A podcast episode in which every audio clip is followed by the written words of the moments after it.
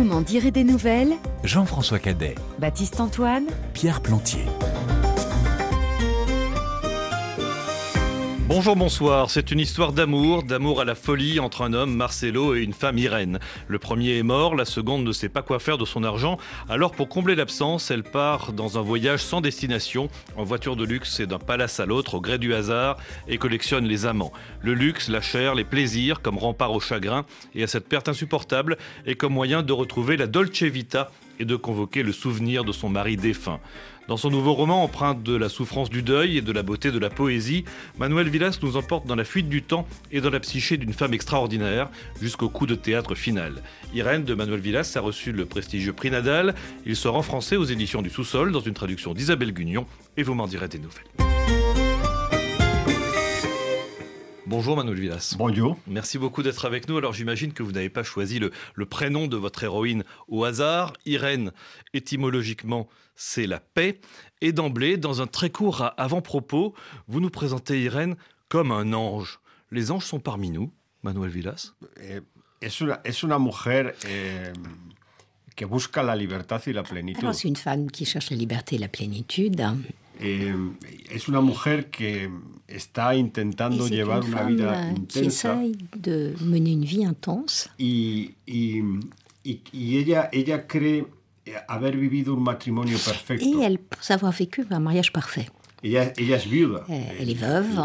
El lector va a ver a una viuda et le lecteur donc va découvrir cette eh, femme veuve, absolutamente enamorada del marido que tuvo, absolument euh, toujours amoureuse de ce mari qu'elle a eu, pero desolada porque lo ha mais perdido. désolée parce qu'elle l'a perdu, qu'elle Et à partir de là euh, va commencer un voyage. hein, Et donc le lecteur voit va présent d'Irène à travers les voyages qu'elle fait. Et va dans ces voyages, elle va se souvenir de cette vie qu'elle avait avec son mari. Irène décide d'être heureuse, de perpétuer cette vie euh, de bonheur, cet amour intense, cet amour total euh, que qu'elle et, et Marcelo ont connu euh, jusqu'au bout. Elle décide d'être tout le temps du côté du soleil, pour reprendre euh, votre expression. En fait, le plaisir, c'est un peu le carburant de, de leur vie de couple. Et c'est ce plaisir-là qu'elle entend, qu'elle entend perpétuer. Carpe diem, c'est un peu la devise d'Irène. Le- le- el placer eh, es. Yo cuando em, comencé a escribir la novela Quand j'ai commencé à écrire le roman, eh, fue motivado porque el placer es, es una. j'étais motivée eh, parce que es incómodo. La, la, le la- plaisir, la charla, la euh, conversación pública sobre el placer. la conversation euh, qu'on a sur le plaisir euh, public hein, est une conversation qui met mal à l'aise en Eh, fait. eh, la- y las novelas Et, hablan justo de lo euh, incómodo, de lo je que dirais que les romans parlent spécifiquement de ce qui socialement euh, nous dérange. En yo escribí la novela Et, euh, lector donc en réalité, j'ai écrit ce roman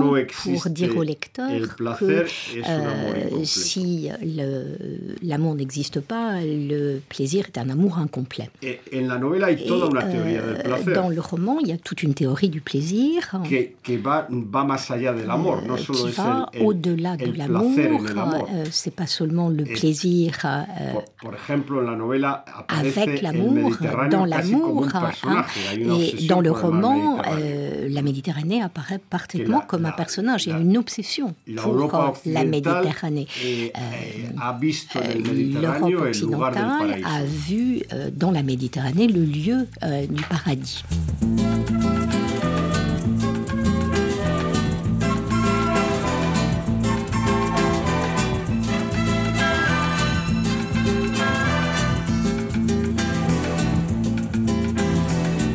Porque mi niñez sigue jugando en tu playa y escondido tras las cañas duerme mi primer amor. Llevo tu luz y tu olor por donde quiera que vaya y amontonado en tu arena guardo amor, juegos y penas. Yo que en la piel tengo el sabor amargo del llanto eterno que han vertido en ti cien pueblos de Algeciras a Estambul para que pintes de azul sus largas noches de invierno a fuerza de desventuras. tu alma es profunda y oscura. A tus atardeceres rojos se acostumbraron mis ojos como el recodo al camino. Soy cantor, soy embustero, me gusta el juego y el vino, tengo alma de marinero. ¿Qué le voy a hacer si yo nací en el Mediterráneo? Nací en el Mediterráneo. Y te acercas y te vas después de besar mi aldea.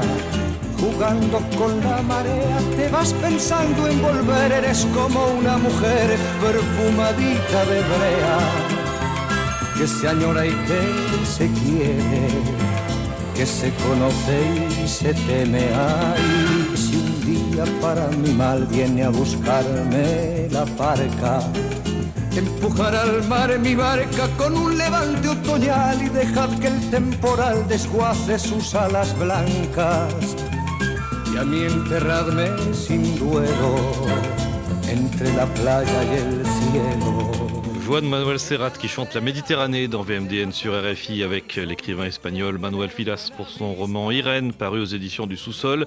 Et c'est autour de la Méditerranée que se déroule le périple euh, d'Irène. Alors le livre, vous le disiez, est aussi un somptueux hommage à la Méditerranée qui n'est vraiment pas une mer comme les autres. L'un de vos personnages d'ailleurs dit que c'est un lieu miraculeux. Est-ce que vous êtes d'accord avec lui? Sí, es el, el Mediterráneo es, es, un lugar. Oui, la Méditerranée. Eh, es el origen de, c'est l'origine en fait hein, de l'Europe, de la civilisation occidentale. C'est la Grèce, la Rome antique. Eh, del paraíso. Mais c'est aussi une, une, dimension du paradis. Eh, en España, por ejemplo, vienen 80 millones En Espagne, par exemple, on reçoit 80 millions d'Européens tous les étés. Italia, Francia, euh, la francesa L'Italie, euh, la côte euh, méditerranéenne en France, la Grèce euh, reçoivent en fait des milliers, des milliers de personnes qui vont vers la Méditerranée. Et je suis un écrivain qui observe et qui se dit mais pourquoi Pourquoi vont-ils tous là Qu'est-ce qu'ils cherchent Et euh, en Espagne, en el si pendant euh, les vacances d'été tu vas pas au bord de la Méditerranée, c'est pas des vacances en fait. Hein. Et euh,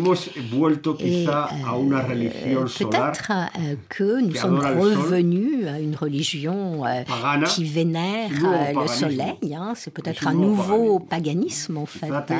Euh, peut-être que euh, ça a à voir avec la crise religieuse hein, euh, qui a ouvert la voie pour ce nouveau paganisme, qui a mis en avant la Méditerranée, les loisirs, le corps en avant et tous ses plaisirs, sa sensation de plénitude. la Méditerranée est une mer qui se laisse approcher, qui se laisse connaître. Elle n'est pas froide comme l'Atlantique. Et euh, ça, ça fait qu'on a transformé la Méditerranée en une espèce de euh, paradis euh, où euh, les êtres venus principalement de l'Europe occidentale rencontrent le plaisir physique. Et donc, dans le roman, euh, la Méditerranée, c'est ce symbole du plaisir physique. Mais c'est pas seulement une mer paradisiaque, c'est aussi une mer culturelle. C'est la mer euh, d'Aristote, de Platon, de Virgile. Euh, c'est la mer de la guerre de Troie. Euh, c'est une mer qui a du sens euh, historiquement. Et euh, donc évidemment, euh, quand on est sur le bord de la Méditerranée et qu'on jouit du paradis, on est aussi en connexion profonde avec la culture grecque et latine, euh, là où s'est inventée la démocratie, hein, en Grèce. Et c'est tout autour de, de, la Méditerranée qu'Irène, votre héroïne, va partir à la recherche de ce, de ce plaisir si important pour elle, plaisir qui lui permet euh, de retrouver son amour pour euh, son mari euh, défunt Marcelo. Elle vend le magasin de meubles, elle vend des appartements à, Madrid, elle a une petite fortune, ce qui lui permet justement de louer une voiture de luxe, de mener grand train, de partir en, voyage, d'aller de, de, palace en, en, grands hôtels. elle se fait belle, elle se fait désirable, elle se parfume avec goût, elle s'habille avec classe, c'est une sorte de défi à, la mort en fait. Irène, c'est une sorte de, c'est celle qui triomphe en permanence. C'est le triomphe de la vie, Manuel Villas? C'est el lujo y la belleza. Oui, je crois, le luxe et la beauté. euh, Irène, elle aime les belles Pero choses. Qui no ama las cosas Mais qui n'aime pas les belles choses? Ah, ah, hay cierta eh, hipocresía social. Il y a une certaine hypocrisie euh, sociale parce que bellas, je crois qu'on désire tous les belles choses. Pobre, euh, no on les aime tous. On peut être pauvre mais pas idiot. Tu sabes que, bueno, pues que si tú vas a un hôtel que tiene on sait tous que mar, euh, si on va euh, dans un hôtel où il y a des chambres qui ont vue sur la mer, c'est celle-ci qu'on veut. Irene adora los relojes de alta gama. Irène, euh, elle adore les montres de luxe. Pero no por frivolidad, euh, mais pas par frivolité, pas par ostentation, sino por belleza. Euh, mais parce qu'elles sont belles à Ella cause de leur beauté. Elle pense en fait que nous, les êtres humains, nous sommes le temps, qui est d'une certaine manière une certitude philosophique. effectivement, on est une durée de vie. comment est-ce qu'on mesure en fait ce temps qui nous est dévolu? On le mesure avec une montre euh, bracelet puesto que medimos nuestra vida en un reloj de pulsera. Et donc, euh, si on mesure notre vie euh, avec euh, des montres bracelets, il faut que ce soit un hôtel, ce soit un temple de beauté, ces montres-là. Et il y a une ironie qu'on retrouve qui dit c'est pas la même chose en fait, 9 h du matin sur une Rolex que sur une Casio. Hein. Dans tous mes romans, il y a une exploration du capitalisme.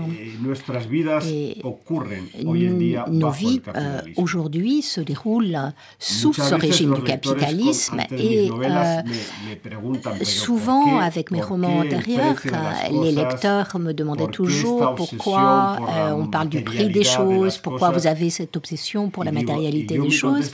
Et je répondais toujours la même chose, c'était de dire, je me contente de faire des photographies du monde. Euh, ne me posez pas ces questions à moi. Regardez le monde. Euh, l'écrivain, c'est un observateur. Euh, c'est un scribe, euh, c'est un notaire euh, qui fait des actes notariés de l'état du monde. Si tu, ce que tu vois dans un roman t'inquiète euh, et te met mal à l'aise, regarde le monde parce qu'en fait, les romans ne sont que la représentation du monde. Et ça, c'est la partie morale, la responsabilité morale de l'écrivain. Cette représentation réaliste et euh, expressive de cette civilisation qu'on a construite. Et donc, euh, dans Irénée, euh, on, voit le prix des choses quand elle va au restaurant et qu'elle mange un excellent poisson, qu'elle boit un vin de grande qualité. automatiquement, on dit combien ça a coûté au restaurant. quelquefois, on peut avoir l'impression que c'est un catalogue de prix. Mais mon idée, c'est euh, seulement la représentation de ce qui se passe dans le monde. Alors il y a euh, les repas euh, luxueux, il y a les montres de luxe qui effectivement jouent un rôle très important, il y a les grandes suites dans les, plus beaux palaces, et puis il y a aussi les hommes, il y a aussi les, amants, parce qu'au restaurant, dans son lit, elle rencontre, elle séduit des, des amants ou amantes de passage. Le premier d'entre eux s'appelle Julio, ils font l'amour et soudain le miracle se produit. Nous sommes à la page 30 de votre roman. Quand elle atteignit la plénitude avant l'orgasme profond, elle vit soudain apparaître un escalier qu'elle commença à gravir en sentant son sang brûler à chaque assaut de Julio dans sa bouche et sur ses pieds, qu'il serrait et embrassait avant d'y promener sa langue ardente. Et lorsque vint la jouissance, elle aperçut marcher en haut des marches, comme entouré d'un nuage, d'un jaune enveloppant et incommensurable. Il lui sourit et darda sur elle des yeux qui paraissaient voir l'infini, une vision qui dura le temps exact de l'extase.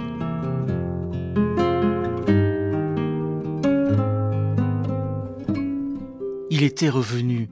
Elle distingua des arbres, des oiseaux, des nuages et une confusion parmi les corps célestes qui intervertissaient leur rôle. Le soleil cessa d'être le soleil pour devenir la lune. La lune cessa d'être la lune pour devenir le soleil. La matière était-elle une superstition ou non? Des puissances terrestres, des puissances supraterrestres, vide et passé, futur et plénitude, présent et sexe. L'homme de son délire était là, et elle était la femme de tous les délires la gravitation érotique de tout ce qui existe, le plan secret de la matière, l'Aleph, la sorcellerie perpétuelle, les sorciers et les sorcières, la matière, cet ordre, la chair, cette résultante de la matière. Elle jouit, et dans cette jouissance, elle vit son mari surgir d'entre les morts, vêtu du costume imaginaire avec lequel on l'avait mis en terre. Elle le vit se lever parmi des millions de morts en haut d'un escalier, la saluer d'une main, à demi dissimulée par la brume, et lui adresser un sourire grand comme le cœur d'une hirondelle anonyme. Avant de se dissiper, entourée de flammes, elle ne les aima pas. Pourquoi était-elle là? Ces flammes brûlaient son corps. Et c'est donc en faisant l'amour avec de nouveaux partenaires qu'Irène retrouve à travers l'orgasme l'image, l'esprit de, son mari. Les hommes à Nouvelle Villas ne sont donc que des instruments. Est-ce qu'il n'y a pas là chez elle une forme de cynisme? Bueno, eh, ella mm, s'est inventado una liturgia. Elle s'est inventé une liturgie. Ella piensa que su, mari bueno, su marido ha muerto, pero su espíritu Son époux est mort, ahí. mais euh, pour Irène, son esprit est encore là. Et euh, donc, euh, le roman, en fait, est une recherche entre les relations des morts et des vivants. C'est la partie la plus violente du roman, c'est quand Irène se couche avec des hommes, des femmes. Euh, pour que son mari défunt se réincarne dans le corps de ces personnes. Et au moment de l'orgasme, elle voit son mari mort.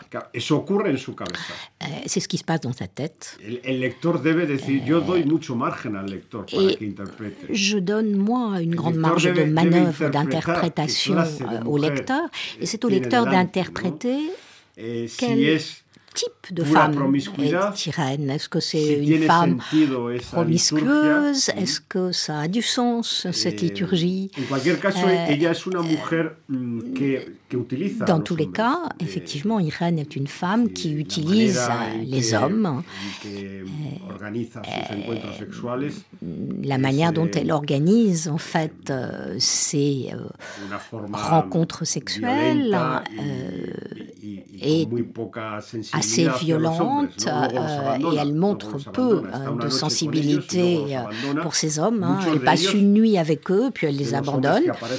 Et beaucoup de ces hommes qu'elle rencontre, avec lesquels elle a des rencontres sexuelles, sont fascinés par elle et ils voudraient continuer euh, à avoir des rencontres sexuelles, un peu comme s'il tombait amoureux d'elle, mais elle, elle ne le souhaite pas.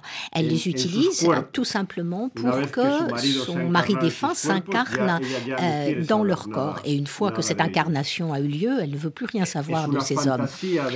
Euh, c'est une fantaisie, un fantasme, ou est-ce que c'est une réalité hein? Et voilà, moi, le lecteur doit décider vraiment euh, de ce que c'est. Euh, beaucoup de lecteurs euh, me disent qu'elle est très égoïste. mais au cours du roman, euh, le personnage va évoluer. Hein, euh, et à la fin du roman, qu'on ne peut pas oh, raconter, bien sûr, euh, on comprend son comportement. et, jusqu'à la dernière page du roman, je crois qu'on ne peut pas formuler un jugement moral sur Irène. la dernière page du roman est celle qui permet au lecteur de vraiment décider quel personnage est Irène. Mais sans aller jusqu'au euh, jugement moral, Manuel Villas, on se pose la question de la liberté. Euh, son argent lui donne la possibilité de faire ce qu'elle veut. Euh, pour vous, Irène, c'est une femme libre ou c'est une femme enchaînée par son amour et par le souvenir de son mari. Es una mujer que quiere ser libre. Euh, non, c'est une femme qui veut être libre. Que, eh, eh, le di al personaje una obsesión euh, mía. Là, euh, j'ai donné au personnage une obsession qui m'appartient. La, la hein. pour la libertad. Euh, cette obsession pour la liberté. Euh, tengo 61 años.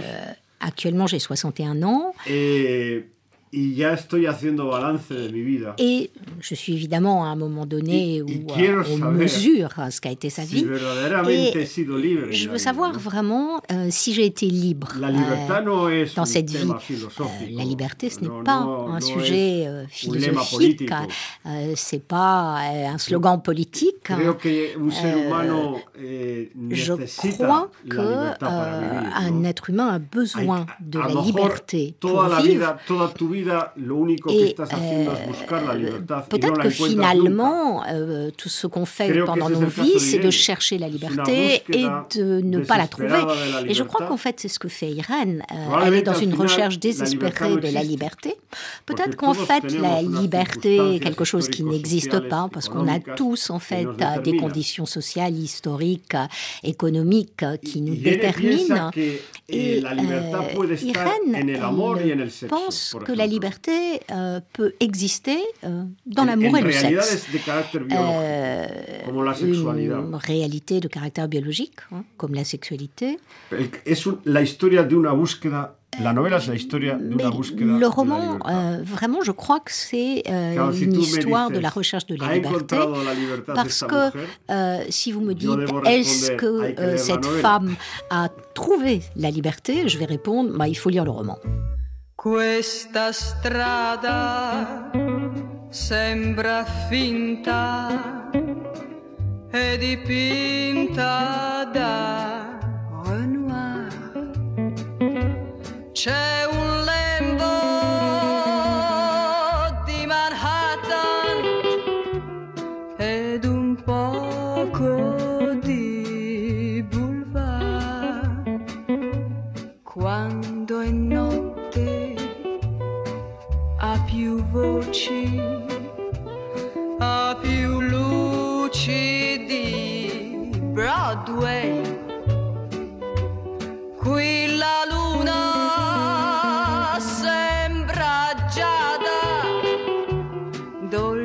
strada, dolce strada.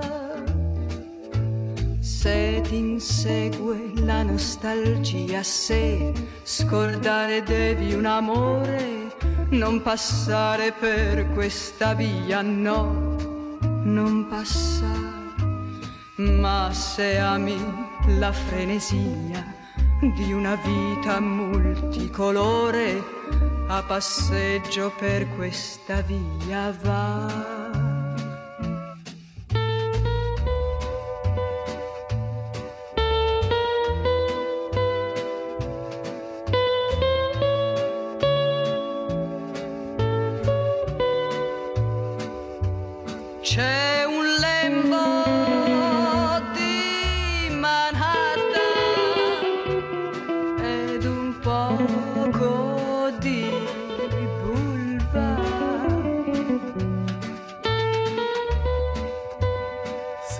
Ranieri qui reprend cette chanson, cette musique de Nino Rota dans VMDN sur RFI avec euh, évidemment une référence à la Dolce Vita, le grand film de, de Federico Fellini, Palme d'Or au Festival de Cannes en 1960. C'est d'ailleurs une image du film qui figure sur la couverture euh, du livre, en tout cas de l'édition française, euh, Manuel Villas, une photo d'une des actrices principales, Anouk Aimé.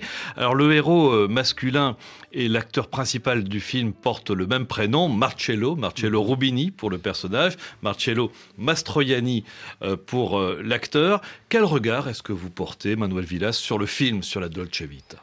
La Dolce Vita y, y, en general el cine de Federico Fellini. y uh, el cinema de contiene Fellini una filosofía que, que, yo quería incorporar en la novela. Es la celebración Fellini es la ce celebración apasionada la y cómica de la vida, porque en Fellini siempre hay comedia, Parce que siempre dans le film de Fellini, il y a toujours de la comédie, il y a du rire, il y a un carnaval, de Federico Fellini mais il y a quelque chose dans le cinéma de que, Federico que yo Fellini reivindico a través de mis novelas, que je es la defensa à travers de la mes vida. romans, La- euh, la et c'est la défense de la vie. Defender la vida frente a cualquier tipo de Défendre amenaza. la vie devant tout eh, type frente de a menace. la muerte, Euh, frente face a à la la mort, face à la tristesse. y hoy en día, frente Et euh, aujourd'hui, o face frente a las aux guerres, euh, face aux las tyrannies euh, politiques, euh, face euh, eh, aux crises économiques, euh, toutes ces choses qui eh, la humilient la vie. Et face à ces humiliations de la vie, euh, la littérature et le cinéma se lèvent, s'opposent. simbólica Et euh, j'ai voulu utiliser Fellini de manière symbolique le cinéma de Fellini pour exprimer cette défense de la vie. Alors votre Marcelo à, à vous, donc le personnage, hein, euh, le défunt euh, Marie euh, d'Irène, disait le monde est plein d'imperfections, mais elle n'affecte pas les amoureux. Et toute sa, toute sa vie, euh, Irène a vu la, vie en rose. Elle s'est efforcée de vivre le monde, de le voir avec euh, la dimension solaire, la dimension lumineuse de, de, l'existence, y compris euh, pendant la, la longue maladie de, de Marcelo quand il était à l'hôpital, rongé par le, par le cancer, jusqu'au bout. Hein, ils ont continué à voyager, à prendre du plaisir, les plaisirs de la table, les petits plaisirs de, de, l'existence. Tout ce qui comptait, c'était qu'ils étaient ensemble. Ensemble, c'est l'un des, des- mots-clés de leur relation. Il aurait pu s'appeler Ensemble, ce livre, Manuel Villas? Ella- a- el- la idea era, eh, al principio, la, la posibilidad de un amor que dure 20 años L'idée au départ, c'était euh, la possibilité d'un amour qui dure 20 ans y que no haya rutina et euh, qui durante 20 euh, ne souffre pas de routine pendant toute cette las durée. relaciones humanas le problème des la- la relations humaines, dans la réalité, euh, les gens euh, tombent amoureux, ils sont amoureux pendant el- 2, 3, se 4 llama en la ans. Euh, et euh, dans le roman, euh, on appelle ça l'oxydation de l'amour, Et la- l'entropie de la- l'amour, la hein, routine, et llega la la routine, routine, et et- ça, ça arrive. los Euh, et puis après la routine, il y a les divorces. La Et donc, euh, je voulais raconter euh, l'histoire d'un amour vence cansancios qui vainc euh, la routine, eh, poderoso la fatigue, et qui 20 años. demeure euh, puissant, es fort euh, pendant Irene 20 ans. Et euh, ça, c'est ce qu'Irène croit avoir vécu avec Pero son mari. poco Euh, poco mais petit à petit, euh, de historia. Elle, va découvrir en fait hein, euh, porque voilà, les accros à cette euh, histoire. La, la trame du roman euh, est complexe hein, euh, parce que pero le lecteur petit à petit va voir comment Irene Irène voit sa vie, mais il va Irene aussi miente. découvrir que Irène ment. Pero todos mentimos. mais Con todo, cuando on ment tous, de, en nuestra fait, vi- de hein. vidas, euh, au moment où euh, on todos mesure ce qu'a été notre vie, Quizá- on ment tous. Eh, Irene mienta Euh, más Peut-être que euh, que la mayoría de los elle ment la davantage que la majeure partie des mortels. Ce serait peut-être la vida, spécificité euh, de ce personnage. hein. eh, Mais je crois que no tous, euh, au moment où on regarde nos vies, bah, il n'y a pas de police de la mémoire. On s'invente un Y- passé. En lo que pasa que Irene, la invención de su pasado, Et ce qui se passe, c'est es que euh, l'invention du passé que fait Irène est très puissante. Et pourtant, il y a aussi euh, des objets très prosaïques euh, à l'intérieur de votre, de votre roman, Manuel Villas. Ces objets, ce sont à la fois des objets du quotidien, mais des objets qui veulent dire beaucoup. Je veux parler des meubles.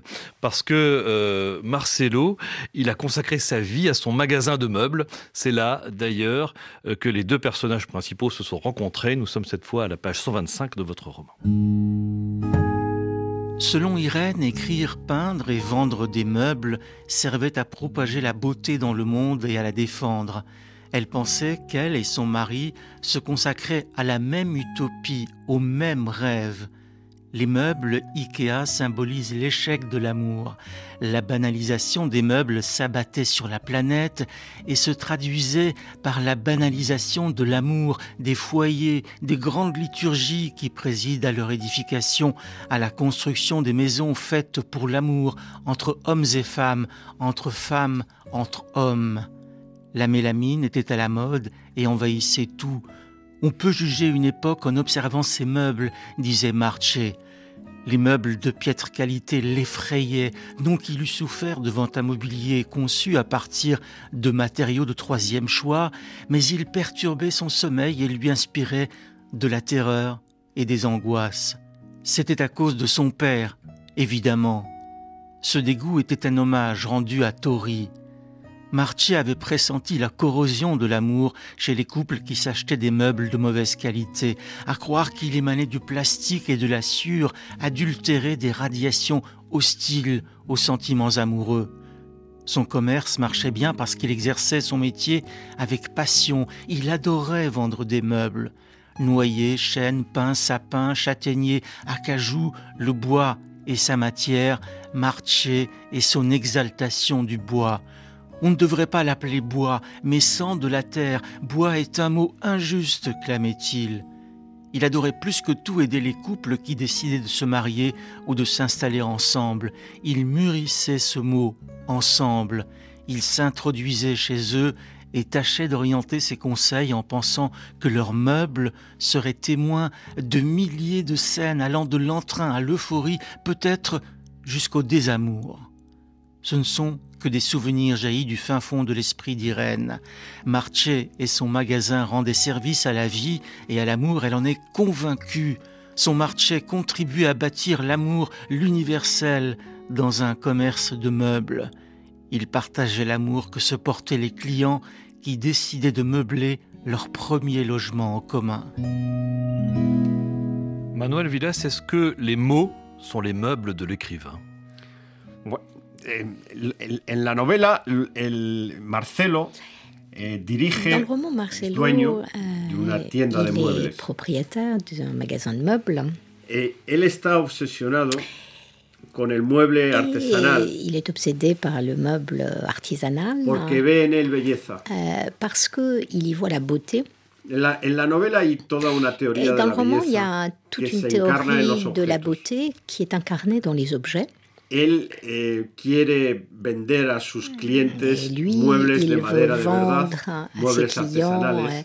des meubles qui sont en bois, Él des es un meubles romántico euh, artisanaux. Piensa que euh, un romantique parce qu'il pense que les meubles noble artisanaux los de bois nobles protègent les êtres humains, parce que la beauté protège les êtres humains.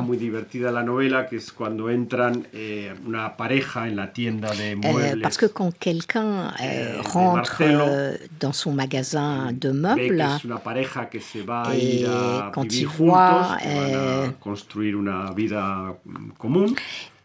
construire eh, une vie commune, qui vont s'installer ensemble. Eh. Donc il veut euh, leur vendre euh, des meubles qui sont beaux. Et Euh, parce que quand se produit la première discussion, eh, mm, La première conversation avec ses clients potentiels, eh, il se dit que eh, euh, hermosos. Habrá si lors de cette première conversation des amoureux, les meubles autour d'eux euh, sont beaux, il y aura effectivement euh, quelque chose qui va se passer. Los Et bien sûr, euh, oui, les mots sont bien les meubles euh, des écrivains. Hein, euh, sur ce rapport à la beauté, moi je crois que je suis un écrivain qui attache beaucoup d'importance au style, fondamentalement. La, la, littérature est... Et Sin la littérature no euh, sans style euh, tiene que, semble que, que pour moi n'être rien. Hein.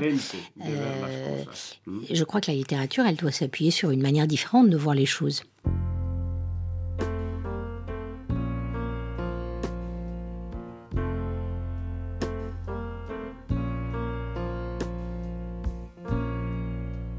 Just a perfect day. Drink sangria in the park. And then later, when it gets dark, we go home.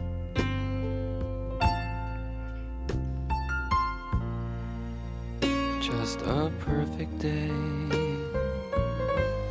Feed animals in the zoo. Movie too, and then home. Oh,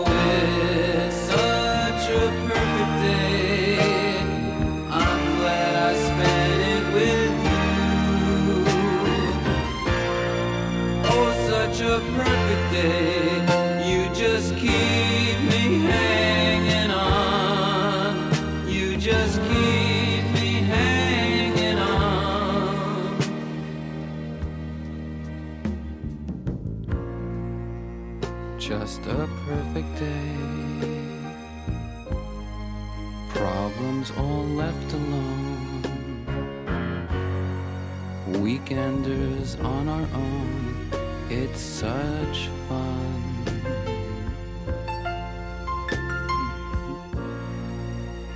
Just a perfect day. You made me forget myself. I thought I was someone else, someone good.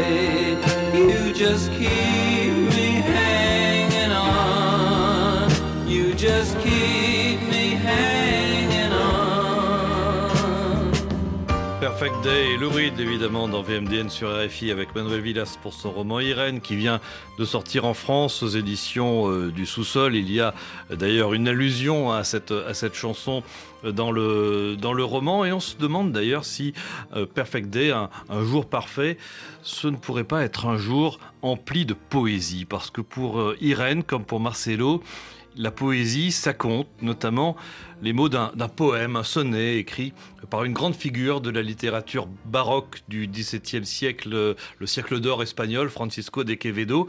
Ce poème, on va l'entendre en français, il s'intitule Constance de l'amour au-delà de la mort. Voiler pourra mes yeux l'ombre dernière qu'un jour m'apportera le matin blanc, et délier cette âme encore mienne, l'heure flatteuse au fil impatient. Mais non sur cette rive-ci de la rivière ne laissera le souvenir où il brûla, ma flamme peut nager parmi l'eau froide et manquer de respect à la sévère loi. Âme à qui tout un dieu a servi de prison, veine qui à tel feu avait donné vos sucs, moelle qui glorieuse avait brûlé, vous laisserez le corps, non le souci. Vous serez cendre, mais sensible encore, poussière aussi, mais poussière amoureuse. Más polvo enamorado. Ce poème, Manuel Villas, on peut le découvrir en intégralité à deux reprises dans le roman, mais quelques-uns de ces vers irriguent l'ensemble de votre récit. Les mots du sonnet en, en, italique reviennent régulièrement dans le, dans le corps du texte. Dans tous les chapitres ou presque, il y a des références aux mots de, de, Quevedo. Euh, est-ce que on peut dire que ce roman, c'est une version romanesque de ce poème? Si, se podría decir que si. Oh, on pourrait dire ça, en effet, euh, parce que euh, tous les personnages connaissent ce poème de Quevedo. Parce que tous les personnages tous les personnages du roman sont obsédés par ce qui est dit dans ce poème, quelque chose de très important, c'est-à-dire la possibilité que l'amour soit si puissant qu'il puisse vaincre la mort. Une idée utopique de la utopique de la civilisation occidentale hein, depuis la Grèce antique. La mort qui peut vaincre la mort. Euh, bien sûr, c'est l'histoire d'Irène. Euh, son histoire, c'est que son mari est mort, mais que l'amour qu'elle avait pour lui continue à vivre. Et ça, c'est un thème éternel. Les personnes que la relation entre vivos y muertos la relation entre les vivants et les morts, euh, lorsque l'un de nous perd un être cher, dialogue commence alors un dialogue secret, mystérieux, invisible avec les morts. Il y a une grande relation entre les vivants et les morts. Hein. Euh, dans l'histoire de tout être humain, à partir de 40 ou 50 ans, euh, il y a des morts, hein, des morts importants dans leur vie. Euh, les premiers sont sans doute le père et la mère. après, il y a des conjoints, il, y a des amis. Et pour moi, ça m'intéressait d'explorer cette relation euh, entre ceux qui restent en vie et les morts euh, que ces personnes aimaient. moi, tous les jours de ma vie, euh, lorsque je quitte mon lit, je pense à mon père et ma mère et je parlais avec beaucoup de mes lecteurs pour qui il se passe la même chose. Hein. Euh, on en parle peu parce qu'il y a une certaine pudeur à parler de cette relation constante avec nos morts, avec nos êtres chers qui ont disparu. Hein. Euh, peut-être que les jeunes euh, de 20, 25 ans ne connaissent pas ce sentiment-là, mais à partir de 40-50 ans, on a vu des êtres chers disparaître, mourir. Et ça, c'est quelque chose d'important parce que euh, ça nous permet de maintenir les morts vivants à travers de cette faculté formidable qui est la mémoire, le souvenir. Pourquoi la mort inspire autant les, poètes, selon vous, Manuel Vidas? Vous avez publié d'ailleurs en 2005 un, recueil intitulé euh, Résurrection. Euh, et dans ce, dans, ce roman, il y a plusieurs références à des poètes espagnols, comme Antonio Machado, comme Juan Ramón Jiménez, mais aussi le poète français Paul, Paul, Valéry. À chaque fois, d'ailleurs, les textes parlent de, de la mort. Porque la, la, la poesía es una es la belleza. La poésie, c'est la beauté. Entonces, eh, en, en, en, Irene, en la novela, Et hay donc, muchos poetas. Euh, dans ce roman, Irénée, il y a beaucoup de poètes, Machado, Paul Valéry, euh, Juan Ramón Jiménez et d'autres. Poètes idea espagnols ou d'autres nationalités. C'est des gens qui sont au service de la beauté. Novela. Euh, il y a une chose que je revendique dans ce roman. euh. On a, comme civilisation, réussi à obtenir beaucoup de droits, mais je crois qu'on nous euh, eh, refuse la beauté. Et je crois qu'un être humain euh, a besoin de la beauté pour atteindre une vie pleine. Mais alors vous écrivez, Manuel Villas, à la page 187 du livre, les gens ne croient plus en la poésie et les poètes sont sans doute les premiers à ne plus y croire. C'est vraiment ce que vous pensez? Ah, bueno, Lo que pasa es que eh, yo también soy poeta, aparte de narrador, ouais. de novelista. Euh, je suis aussi poète. Hein, y a mí me gustaría que la gente leyera poesía. Et j'aimerais beaucoup que les gens lisent de la Pero poésie. La gente no lee poesía. Euh, mais les gens si la ne lisent pas ido, pues, de poésie. Euh, C'est un peu comme si la poésie con los directores de cine, con, euh, con la, estuviera la música. Eh, disparu d'une certaine manière. Hein, como si la en partes, menos euh, en los libros de poemas. La poésie était partout, en fait, dans la musique, dans la, le cinéma, euh, sauf euh, chez les lecteurs. Et, et moi, je crois que les gens ont besoin de poésie pour vivre, mais ils ne la cherchent plus dans les livres, ils la cherchent dans une chanson, dans un film, dans une œuvre d'art. Eh, mais plus dans un livre. Novelas, et donc, euh, moi, je cache euh, de la poésie dans mes romans. Tampoco puede existir una, una novela eh, que, nos, que nos emocione si no tiene poesía. Et je crois aussi qu'il euh, n'est pas possible d'avoir un roman qui nous émeuve sans qu'il ait de la poésie à l'intérieur de lui. Merci, merci beaucoup Manuel Villas d'être venu dans cette émission. Irène, traduit de l'espagnol par Isabelle Gugnon et paru en France aux éditions du Sous-Sol. Merci à Pascal Fougère qui a traduit euh, vos propos. Dans l'actualité culturelle de ce mercredi, il y a aussi la sortie en France du film Pense à moi de Cécile Latteul, la chronique de la vie quotidienne dans une communauté Emmaüs avec des migrants venus de plusieurs pays. Clara Gabillet. C'est dans une communauté Emmaüs dans le Tarn-et-Garonne en France que se déroule ce film, un lieu de vie partagé qui accueille des personnes en difficulté, exclues et qui viennent ici vivre et travailler en restaurant et en vendant certains objets que des particuliers ont donnés. Mais nous ne sommes pas là pour parler d'Emmaüs, ce n'est que le décor, le contexte. Il y a ici des femmes et des hommes, des enfants aussi qui ont une vie difficile, qui ont connu l'exil et apprennent ici à se reconstruire malgré malgré la nostalgie de ce qu'ils ont laissé derrière eux. C'est précisément à ça que s'intéresse la réalisatrice Cécile Latteul. Je me suis tout de suite posé la question de qu'est-ce qu'ils ont laissé au pays et quel est le prix de, ce qu'ils ont laissé au pays, c'est-à-dire euh, voilà les êtres chers, euh, tout, hein, les, paysages qu'on aime. C'est très dur, j'imagine, de partir d'un pays. Cécile Latteul a passé plusieurs semaines dans cette communauté Emmaüs, a travaillé elle aussi, à discuter avec les personnes qui l'entouraient pour tenter de comprendre cette nostalgie. Difficile de parler d'un passé douloureux, alors elle a eu une idée. Je leur ai dit, est-ce que vous seriez euh, prêt à écrire une lettre à quelqu'un que vous avez laissé au pays? Et donc j'ai donné deux, trois consignes, c'est-à-dire il faut que ça commence comme une lettre par cher papa, cher maman, cher Armand, et que ça se termine par pense à moi.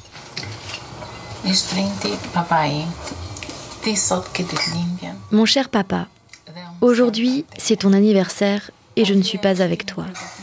Le café que tu nous préparais le matin me manque. Parfois, j'ai presque l'impression de sentir ton café d'ici. Tous les jours, je travaille au livre. Ça me fait du bien car ça me rappelle tes cadeaux d'enfance. Les livres étaient tellement chers. Pourtant, tu nous en offrais à moi et mes sœurs quand on avait des bonnes notes à l'école. Mon cher papa, bois un café et pense à moi. Ce n'est que par ces lettres récitées que l'on perçoit un morceau de la vie de chacun. Il n'y a aucune voix off dans ce documentaire pour expliquer qui sont les personnes, ce qui est assez déroutant mais nous donne à la fois l'impression de faire partie nous aussi de cette communauté. On observe la vie s'y dérouler. Tous ici ont laissé quelque chose en partant de chez eux. Cécile Latteul. Il y avait cette nostalgie chez chacun. Chez chacun. Ça, c'est sûr. Comment vous voulez qu'on n'ait pas de la nostalgie de ce qu'on a quitté, même si on a quitté la misère, même si, je veux dire, après, on est attaché à des paysages, on est attaché à des gens, euh, même s'ils savent pourquoi ils sont partis. Hein. J'étais encore un enfant, j'avais à peine 20 ans. 20 ans de vie de ghetto, j'étais un taxi-moto. Un documentaire qui a un écho particulier en France où la loi immigration est très contestée. Elle prévoit notamment de durcir l'accès aux prestations sociales pour les étrangers. La réalisatrice espère donc dans ce contexte que son message sera entendu. On part jamais par plaisir. Ça, ça, il faut bien être clair là-dessus. On part parce qu'on n'a pas le choix, quoi. C'est, c'est clair. Pour moi, c'est important de dire ça aujourd'hui aux spectateurs français qui vivent en France, qui sont tentés par le vote du Front National, et voilà, que les spectateurs s'identifient à des personnes en situation d'exil. Pense à moi, un documentaire réalisé donc par Cécile Latteul. Il sort au cinéma le 24 janvier. Clara Gabillet pour VMDN. Dans un instant, le journal en français facile sur RFI. On se retrouve demain, bien sûr. Nous serons en direct du Festival international de la bande dessinée à Angoulême et vous m'en direz des nouvelles. Pour nous faire partager vos bonheurs culturels et artistiques, écrivez-nous à vmdn.rfi.fr ou sur les réseaux sociaux.